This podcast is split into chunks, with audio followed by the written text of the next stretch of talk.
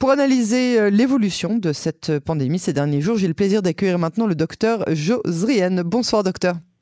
Bonsoir, bonsoir Yann. Et merci d'avoir accepté euh, d'être euh, l'invité de l'édition de, ce soir. Je rappelle que vous êtes acupuncteur et spécialiste des maladies infectieuses. Euh, alors, voilà plusieurs semaines qu'on connaît l'existence de ce variant BA2 qui est affilié à l'Omicron et surtout qui contamine beaucoup plus, beaucoup plus vite, beaucoup plus de gens, mais qui n'entraîne vraisemblablement pas plus de maladies graves. Donc, je vais réitérer une question que tous les journalistes ont posée euh, aux spécialistes au mois de novembre dernier. Et si c'était le variant qu'il nous faut pour euh, obtenir l'endémie, il viendrait en quelque sorte terminer ce que l'Omicron avait commencé. On attraperait euh, tous quand on est vacciné à la troisième ou à la quatrième dose, ou au moins tous ceux qui l'ont pas déjà eu. Et voilà, le vieux rêve, l'immunité collective, la fin de la pandémie, etc. Alors, est-ce que c'est utopique selon vous comme scénario? C'est une belle question.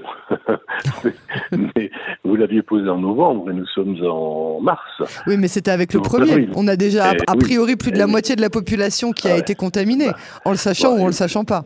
Et, vous voyez bien qu'on n'a pas encore de réponse définitive quant à cette, euh, cette question.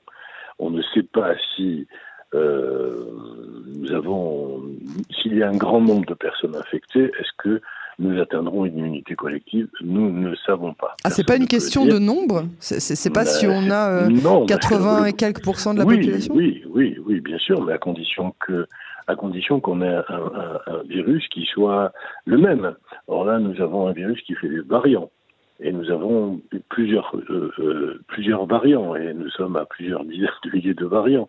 Les derniers sont le BA1-2, BA, 1 2 1, 2 et maintenant le 3, semble-t-il et, on, ne, sait pas quels seront les prochains variants et on ne sait pas quelle sera leur dangerosité. Pour le moment, on se rend compte que ces variants sont extrêmement contagieux, ça c'est sûr, mais il semblerait qu'ils ne soient pas très agressifs. C'est ce que, c'est ça la bonne nouvelle.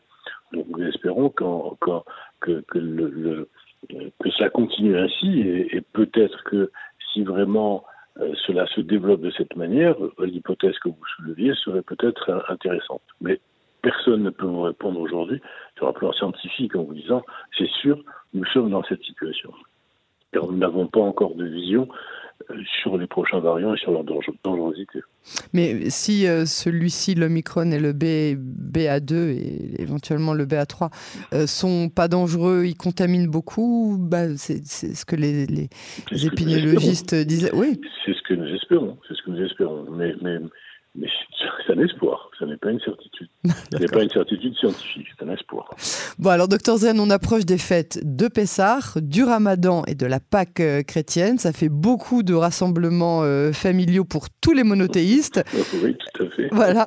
Euh, vos conseils, s'il vous plaît, et surtout comment convaincre et pourquoi convaincre les gens de se faire vacciner à la quatrième dose, puisque aujourd'hui, on a quasiment plus peur de la, de, la pandémie. Bah, écoutez, d'abord, nous sortons de Pourim. Nous sortons de Pourim et nous sortons aussi d'un rassemblement de plus de 700 000 personnes d'après la, police, après le décès du rabbin Kanievski. Euh, donc nous allons voir maintenant dans les jours qui viennent comment cela va évoluer. nous n'avons là aussi pas d'informations pour le moment. Nous allons si après ces deux événements, où il y a eu des rassemblements familiaux, euh, festifs et, et, plus moins festifs pour, pour accompagner le rabbin Kanievski à sa dernière demeure, s'il y a une augmentation du nombre de contaminations, un nombre très important d'augmentation.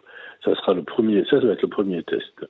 Ensuite, après, nous allons avoir pour, pour les fêtes de Pâques, la Pâque juive ou chrétienne, nous avons, et puis le Ramadan, nous allons avoir aussi des rassemblements familiaux importants, et donc qui risquent aussi de multiplier la contamination. Ça, c'est aussi un autre problème. Et donc là, nous allons voir aussi comment cela va se traduire par un nombre, certainement par un nombre plus important, et ce que nous espérons, c'est que même s'il y a une augmentation, et je rejoins votre première question, même s'il y a un nombre important, et il y aura un nombre important de contaminations, que cela ne se traduise pas en termes de gravité par un nombre important de personnes hospitalisées ou de personnes qui décèdent. Je vous rappelle quand même qu'il y a 20 personnes qui sont décédées la semaine dernière en Israël. Donc, si vous voulez, ça n'est pas ça n'est pas encore terminé. Nous avons euh, plus, de 300 personnes qui sont hospitalisées, dont, quelques une centaine qui sont peut-être un peu moins dans un état grave, des sous-respirateurs. Donc ça veut dire que ce n'est pas, ce n'est pas, ce n'est pas une situation euh, qui, est, qui est complètement jugulée, c'est ça que je veux dire.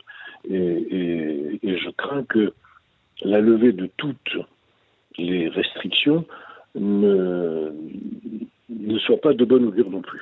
Bon, là, de toute façon, on parle plus de la levée du port du masque euh, avant euh, la, fin des fêtes de Pessah. Et encore, si on y, si on y arrive, là, on a, à mon avis, on, est, on, s'en éloigne plus que ce qu'on s'en approchait. Mais euh, une recommandation peut-être que vous auriez, est-ce que vous suggérez, par exemple, aux familles de, de, procéder à un test antigénique avant de se rassembler pour le, le CEDER, par exemple, ou, ou, les fêtes de, de, de, de Iftar du Ramadan? Moi, je vais répéter ce que je dis maintenant depuis plusieurs semaines. Non pas que je sois un pessimiste, je suis plutôt un médecin optimiste.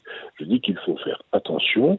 Je dis que nous ne sommes pas sortis de cette affaire, même si nous espérons voir le bout du tunnel, qu'il faut continuer à garder un certain nombre de règles euh, euh classiques, c'est-à-dire le port du masque en intérieur, le, le, le lavage des mains, des gestes barrières, et puis la multiplication des tests antigéniques je, n'arrête pas de le répéter, je l'ai écrit, je le dis, et pas que moi, j'ai un certain nombre de, spécialistes et particulièrement compétents le, le répètent à, longueur de journée. Nous n'avons pas d'autre alternative, c'est ça que je veux dire. C'est ça, c'est que... en espérant, en espérant bien sûr, encore une fois, que ce, variant et ceux qui vont venir ne soient pas trop agressifs. Donc, en tout cas. et, je finirai aussi, si vous me permettez, en disant qu'il faut continuer à se faire vacciner. Vous savez, aujourd'hui, il y a une vaccination qui est proposée pour les 60 ans et plus, mais euh, il y a autour de moi un grand nombre de personnes de moins de 60 ans qui se font vacciner mmh. parce qu'elles considèrent que c'est la meilleure, la meilleure solution, et je le crois aussi. Mmh. Et, et, cette incitation à ce que les personnes de plus de 60 ans et les personnes à risque se fassent vacciner, est une bonne incitation et, je recommande à toutes ces personnes qui ne l'ont pas fait de, se faire vacciner. Il y, a, près de 200 000 personnes de, plus de 60 ans qui ne sont pas du tout vaccinées en Israël. Mais est-ce que ces personnes ne sont pas aussi des personnes convalescentes? Parce qu'il euh, y a des gens très bien qui auraient bien voulu faire euh, la quatrième dose, mais qui entre-temps ont chopé euh, le, Micron et qui donc ne sont pas vaccinables. Je, vous parle de 200 000 personnes qui ne sont pas du tout vaccinées. Du tout, du tout, même à, zéro dose? À zéro dose. Ah, il y en a quand même. Oui, il y en a. Euh, on parle de 180 000, 180, à 200 000. Donc, c'est hmm. pas, c'est pas, c'est pas un petit chiffre. Hein. Ouais, bien sûr. Après, si vous avez des personnes qui ont été vaccinées une fois, deux fois, trois fois et qui ont attrapé le, le, le, le coronavirus, bien sûr que la question se pose de se faire vacciner une quatrième fois ou pas. Mhm. Et là, ça ne peut être que le taux d'anticorps, c'est-à-dire la mesure du taux d'anticorps, qui pourra donner la réponse. Oui, c'est ça. Et c'est en fonction, euh, j'imagine, euh, d'une, d'une prise de sang euh, qui, qui, qui, détermine le, le, la nécessité, oui, c'est ça, la nécessité réelle de se faire vacciner sur le moment ou de, de, de, retarder ça à quelques mois plus tard quand, quand la défense immunitaire sera moins forte. Hein, c'est bien ça? Et elle, vous connaissez votre sujet sur le bout des doigts. j'ai, eu des très bons professeurs comme, comme vous, comme le professeur Cohen. Alors, merci. En tout cas, euh, avant de nous quitter, euh, Dr Zrien, avec les quelques instants euh, qui nous restent, j'aimerais que vous fassiez un point sur les dernières nouvelles de ces foyers de, de, polio hein, qui nous inquiètent en Israël. Où est-ce qu'on en est? Et est-ce que vous pouvez nous assurer que les enfants qui ont été vaccinés, donc quatre fois. Entre 0 et 1 an, il y a un vaccin à faire tous les trois mois. Est-ce que ces enfants-là sont en sécurité par rapport à cette nouvelle épidémie de, de polio Bon, d'abord dire que la polio, c'est une, c'est une maladie grave, mhm. sérieuse, qui entraîne vraiment des, des, des, euh, des complications sévères, dont, et, et, sur la, et, pour laquelle nous n'avons strictement aucun traitement, hormis la vaccination. Donc ça, c'est important, et il faut le répéter. Donc, euh, d'où l'importance encore aujourd'hui de la vaccination et, des effets bénéfiques qu'elle euh, qu'elle peut amener.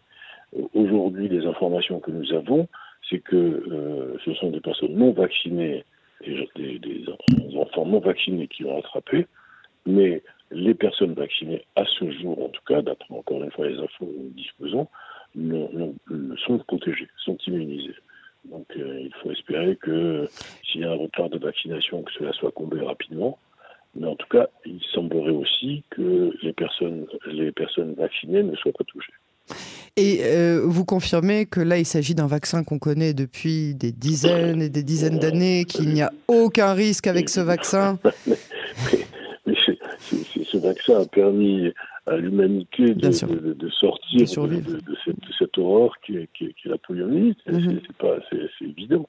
Et, mais ce qui est intéressant, c'est quand on s'intéresse un peu à l'histoire de la médecine et, d'une manière générale, euh, on, retrouve chaque fois qu'il y a une nouveauté, chaque fois qu'il y a un nouveau vaccin, chaque fois qu'il y a un nouveau médicament, des, déclarations de gens qui sont pour, qui sont contre, avec vraiment ce qu'on a vécu pour, ah pour le vaccin. Ah oui, tout à fait. Si vous prenez la, la, presse de ces, allez, euh, de ce dernier siècle, d'un siècle, vous allez voir qu'à chaque fois qu'il y a un vaccin ou une nouveauté, il y a des pour et des contre. Et on, repart sur.